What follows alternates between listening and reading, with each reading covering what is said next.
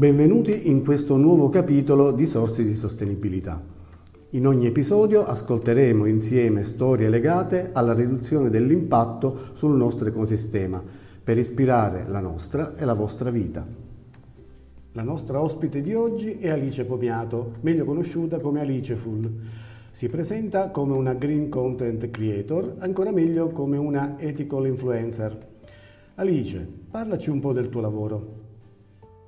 Benvenute, benvenuti a tutti gli ascoltatori, grazie per essere qui, io sono Alice, mi occupo di creare contenuti social dedicati ai temi della sostenibilità e formo persone che fanno parte di aziende, associazioni, enti, scuole, insomma varie realtà a capire e comprendere come avere uno stile di vita più sostenibile, etico e consapevole che passa da consumo critico a cittadinanza attiva, con un approccio sistemico e intersezionale. Benvenuti e, ed eccoci, affrontiamo insieme queste domande. La nostra prima domanda riguarda un termine particolare che ormai è diventato parte integrante del nostro vocabolario, greenwashing. Potresti aiutarci a comprendere il significato? E perché molte aziende lo praticano? Ma soprattutto, come evitarlo?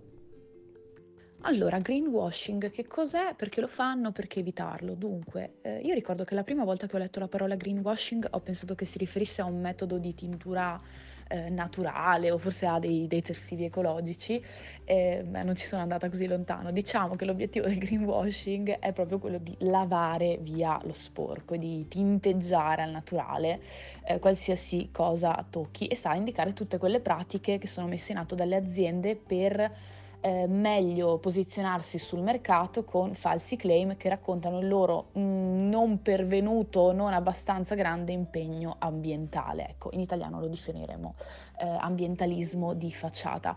Eh, si tratta di eh, strategie di comunicazione che vengono adottate da imprese, organizzazioni, istituzioni pubbliche che comunicano un impegno e un attaccamento a politiche ambientali che in realtà non esiste con lo scopo di ottenere attenzione, gradimento e aumentare il loro valore percepito sul mercato. Ecco perché è un problema, perché spesso e volentieri eh, queste aziende usano grande parte dei budget pubblicitari comunicativi per parlare eh, di sostenibilità eh, quando la sostenibilità non la fanno il greenwashing ha varie sfaccettature e sta diventando un po' un mostro sempre più difficile da riconoscere perché sono davvero tanti i modi in cui possiamo fare eh, greenwashing, ad esempio affermando che un prodotto non fa uso di un determinato fattore inquinante, questo però non significa che non si faccia uso di un altro che può essere altrettanto nocivo o il fatto che i prodotti greenwashed sono commercializzati con delle dichiarazioni che sembrano utili e importanti ma sono impossibili da definire, tipo termini come um, non lo so, naturale, non tossico, sostenibile, uh, earth friendly, uh, certified green, eco, verde, uh, chemical free, sono così ampi e mal definiti che sono essenzialmente privi di significato, ma tu davanti a una confezione verde o a una confezione riciclata e con queste diciture sopra dici ah questa cosa deve essere sicuramente più sostenibile delle altre, la vado a comprare. Ecco, ti regalano la percezione di un prodotto che è responsabile, è rispettoso dell'ambiente senza effettivamente fare promesse o dare delle garanzie. Infatti l'Unione Europea si sta muovendo perché eh, ci sia una legislazione che eh, costringa insomma, le aziende a dimostrare le cose che dichiarino. Però ehm, non so, cioè è, è davvero difficile ehm, etichet- cioè, capire sempre di più che cosa è greenwashing, perché il mondo è in evoluzione, in evoluzione veloce, le legislazioni anche, e anche il modo di far fronte alla sostenibilità, è, cioè la necessità di far fronte alle tematiche della sostenibilità diventa sempre più complessa, è veramente un argomento complesso, cioè per me è problematico anche tutto il discorso delle compensazioni, cioè io non credo mai a una realtà quando mi dice io sono carbon neutral, io sono climate positive, perché vi faccio un esempio, facciamo finta che ci sia un'azienda che ha delocalizzato la produzione in Cina e produca jeans e quindi ha bisogno di eh, coltivare cotone in monocultura, agricoltura industriale, largo uso di agrofarmaci, che ha un impatto sul terreno, sul suolo, sull'acqua, sull'aria e poi deve spostare questa materia prima in un altro stabilimento e farci i jeans, tinteggiarli, usare sostanze chimiche che ancora vengono sversate nelle acque dove non ci sono impianti di depurazione, dove non ci sono leggi per eh, gestire eh, gli impatti ambientali e misurarli bene. Come faccio mh, mm, con, davanti a tutte queste informazioni? Cioè io questi impatti non so come, come misurarli effettivamente a breve, a medio, a lungo termine sul suolo, sull'aria, sull'acqua, sulle persone, sulle comunità e mi limito a dire che sono carbon neutral, climate, positive perché compenso, ma compenso come? Eh, piantando alberi dall'altra parte del pianeta, magari in Sud America. Ecco, un albero quando lo pianti, boh, ci vorranno dai 3 ai 5 anni perché cominci ad assorbire CO2. Eh, ok, lo pianti e poi chi gli sta dietro tutti quegli anni? Chi mi assicura che quell'albero effettivamente sarà in salute e eh, riuscirà ad assorbire CO2? Chi ci sta lavorando dietro? A che condizioni? E viviamo nell'illusione che io posso eh, produrre dei jeans in Cina a queste condizioni e che il fatto di mm, piantare degli alberi da una, dall'altra parte del mondo abbia esattamente subito un effetto di ca- climate neutrality o positive. Ecco, questa cosa per me è molto problematica. Anche per me questo spesso e volentieri è greenwashing. Bisogna valutare caso per caso cosa sta facendo l'azienda per fare quella cosa lì, perché mi sembra un modo davvero molto frivolo e spicciolo di parlare di, di emissioni e di impatti, che sono molto più complessi di quanto si creda. Le compensazioni rimandano a un sentimento molto diffuso.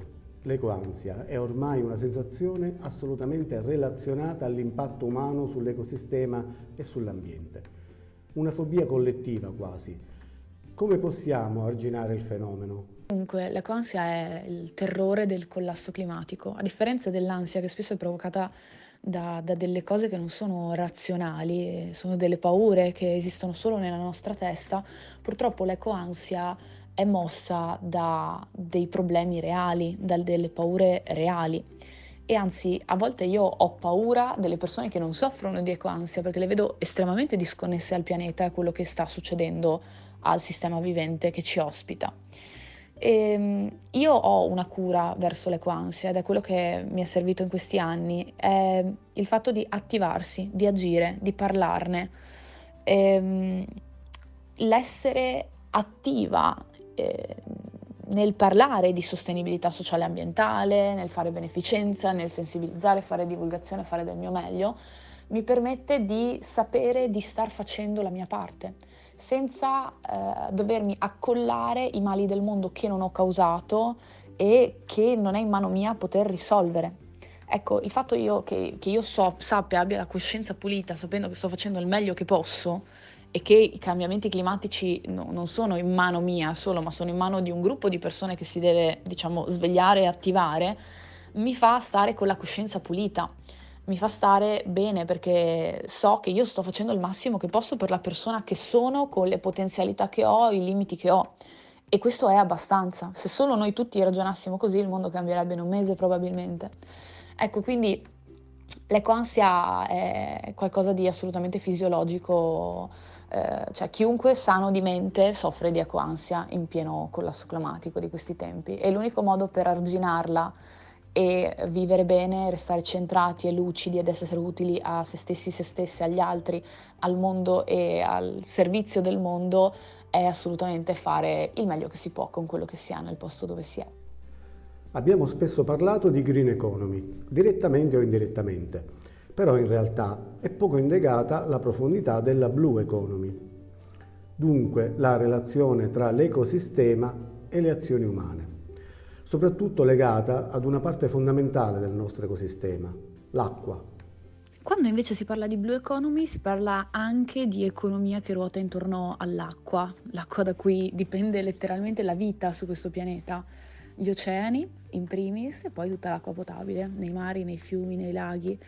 Eh, decisivo tutto questo ovviamente per pensare a dei modelli di business che rendano conto alle risorse, ai, servizi ecosistemici che letteralmente ci tengono in vita, da cui dipende la nostra vita e eh, da cui dipendono i modelli produttivi eh, lineari, estrattivi, eh, non sostenibili che continuiamo a, par- a portare avanti. La Blue Economy può fornire delle linee guida per l'utilizzo dell'acqua?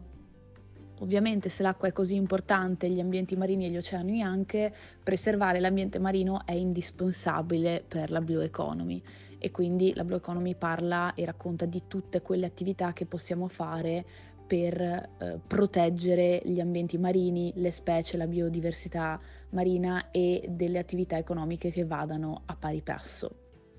Alice, ti ringraziamo davvero per essere stata nostra ospite. Sei riuscita a fare chiarezza definendo termini che, sinceramente, abbiamo trovato ostici.